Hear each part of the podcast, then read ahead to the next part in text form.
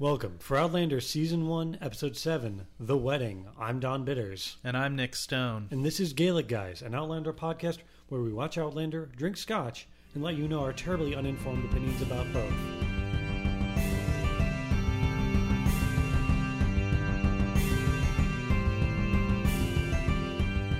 So this episode is The Wedding, uh, which is, you know, basically this we're seeing what is the Scottish version of a shotgun wedding between Jamie and Claire. Yeah, the moment we've all been waiting for. Let's be honest.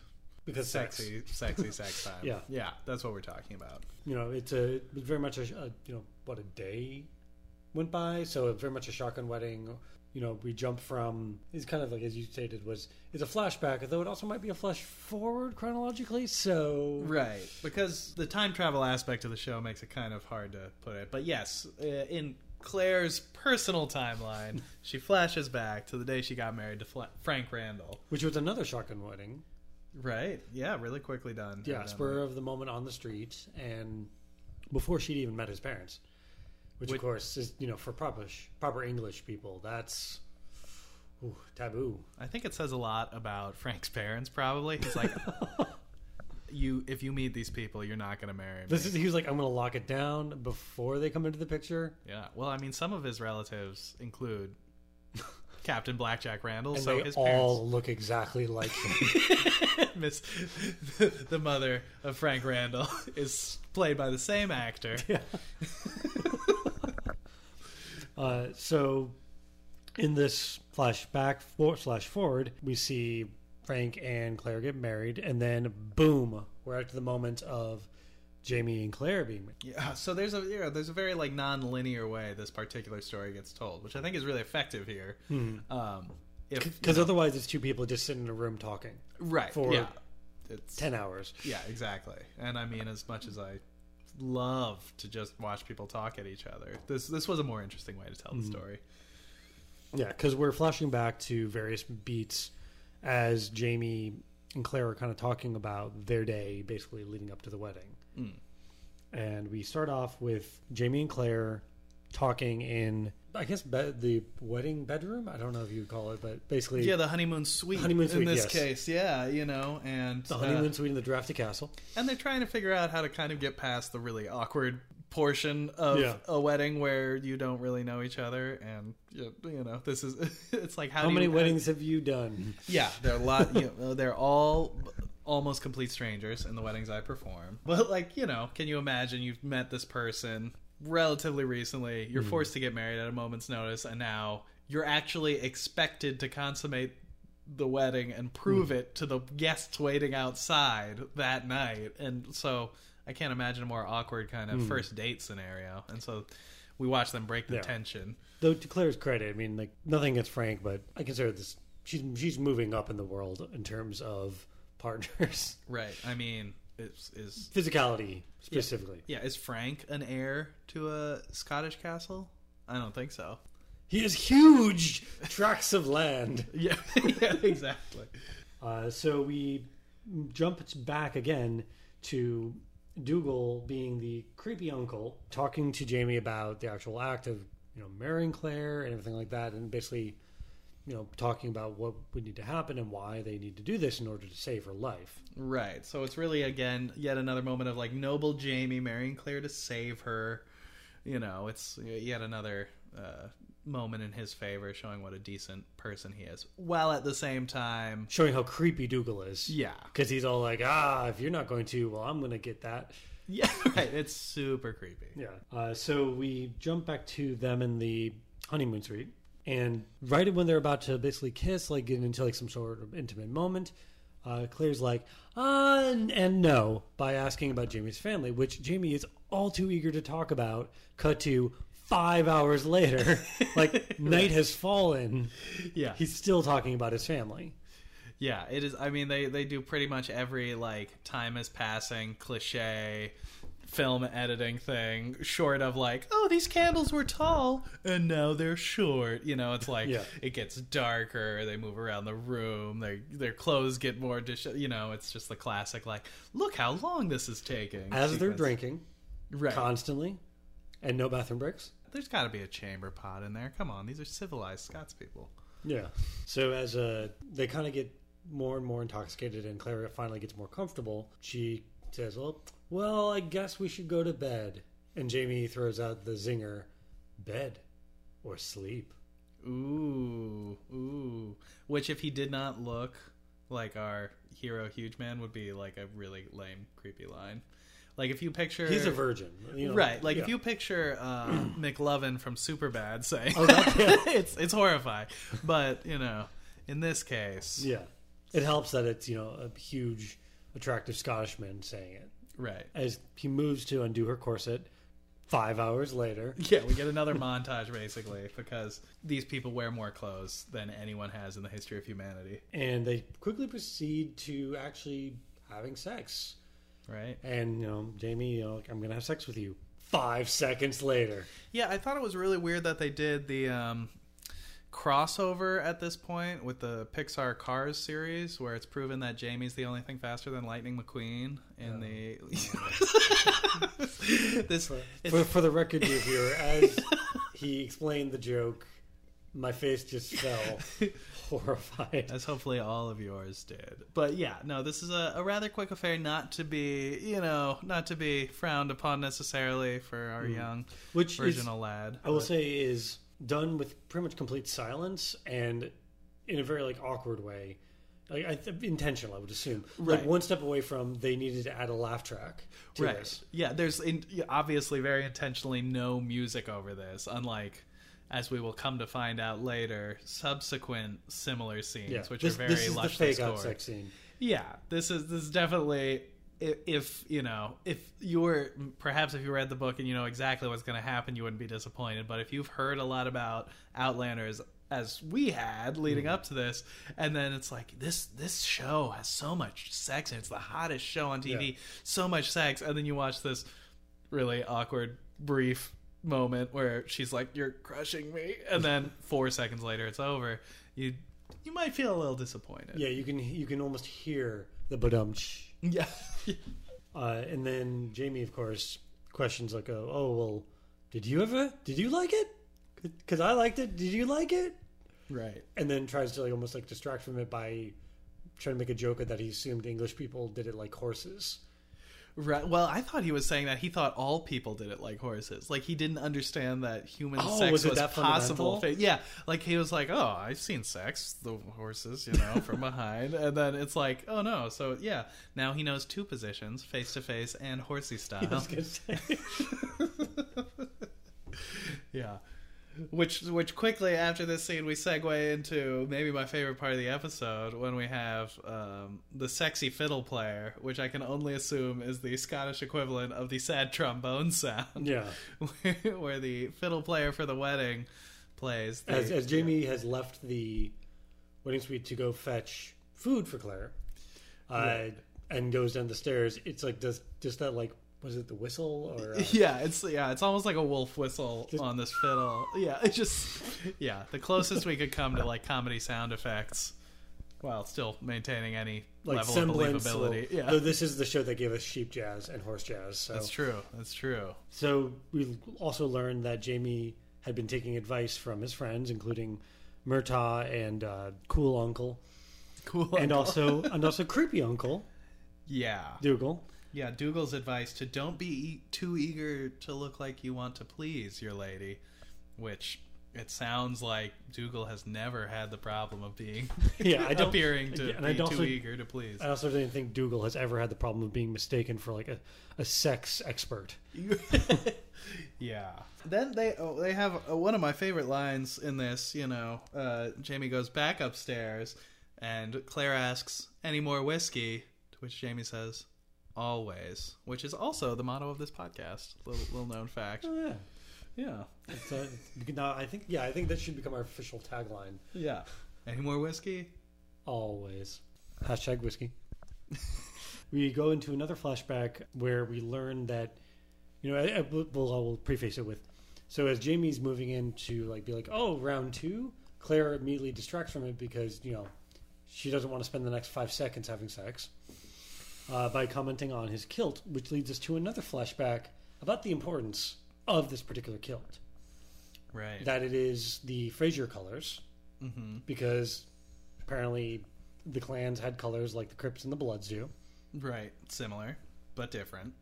Well, you know, it's it's kind of funny because it's like a lot of the you know the, those gang colors back in the day they were like plaids, you know, so Yeah. it was like red plaid shirts or blue plaid. So it's Yeah. like not totally different, mm-hmm. you know.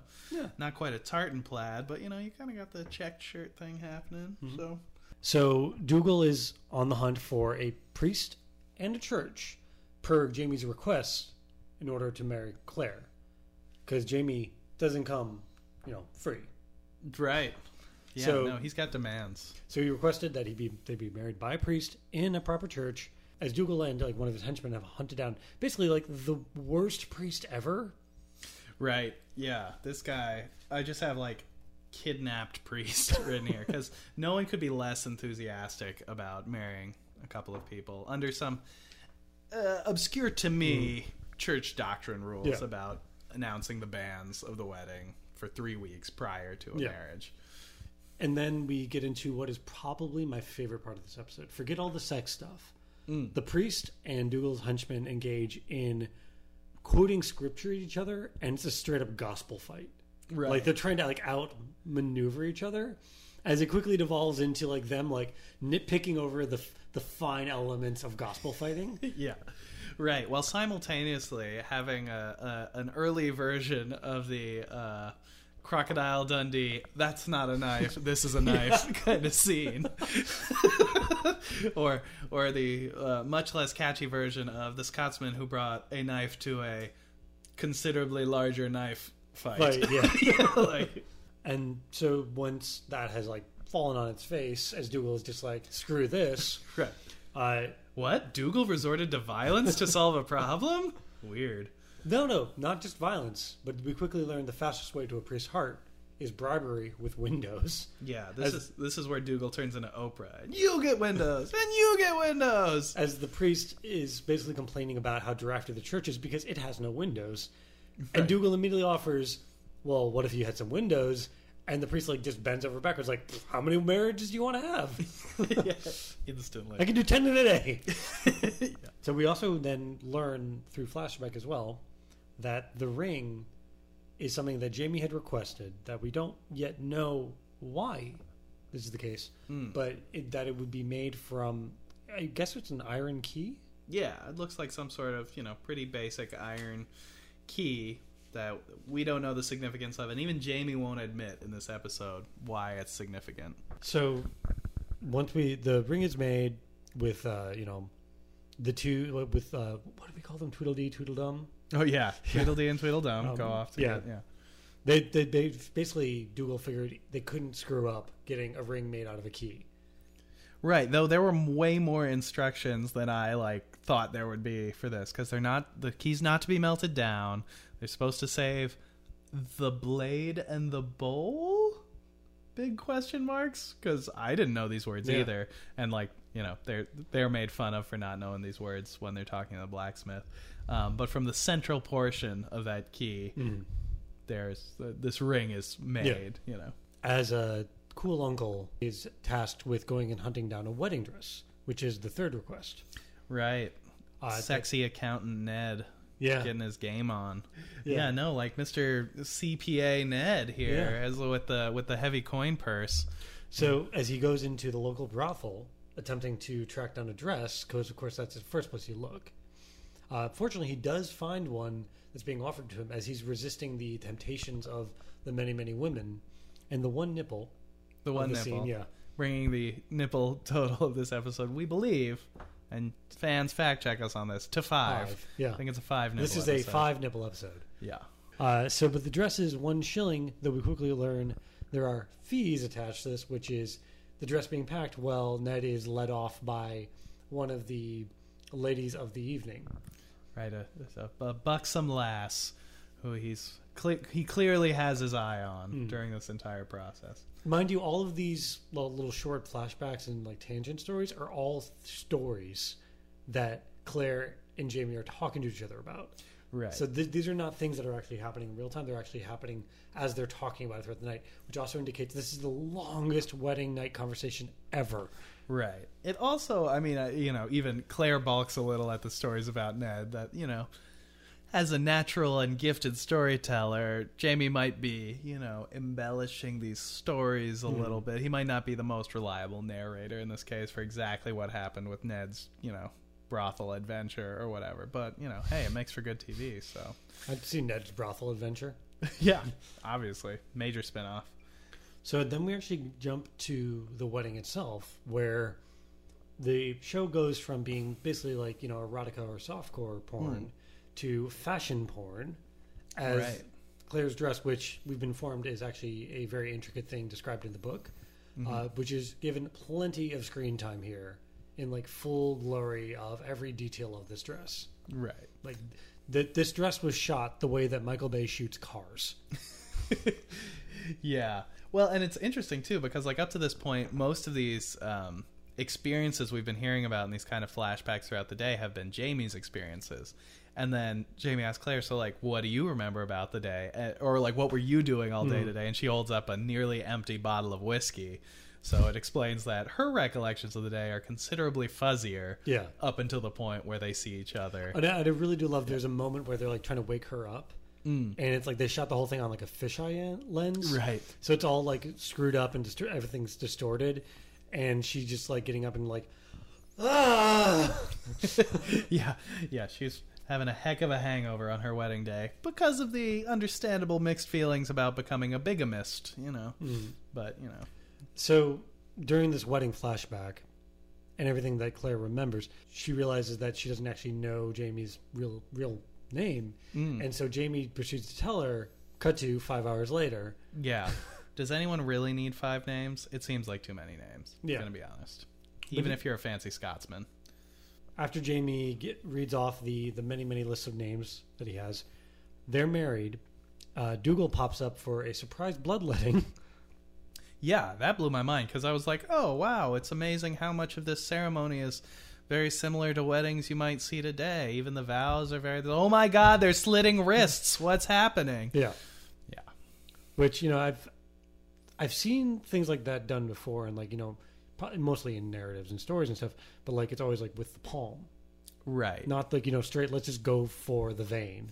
So after the bloodletting, uh, we kind of go back to the honeymoon suite, where instead of like you know our very PG uh, PG sex up to this point, Right. which you know like it's basically clothed, but you don't really see anything. Right. We're in like nope, we are full blown naked now. Yeah, there's a naked fashion show where Jamie has to strip and Claire walks all around him, paying special attention to his buns of steel. And then, you know, fair's fair, as Jamie puts it, and he gets to admire Claire, backing up upon initially seeing her, presumably so as not to impale her. Um, but yeah, sort of a mutual admiration thing going on for the uh, each other's nude forms.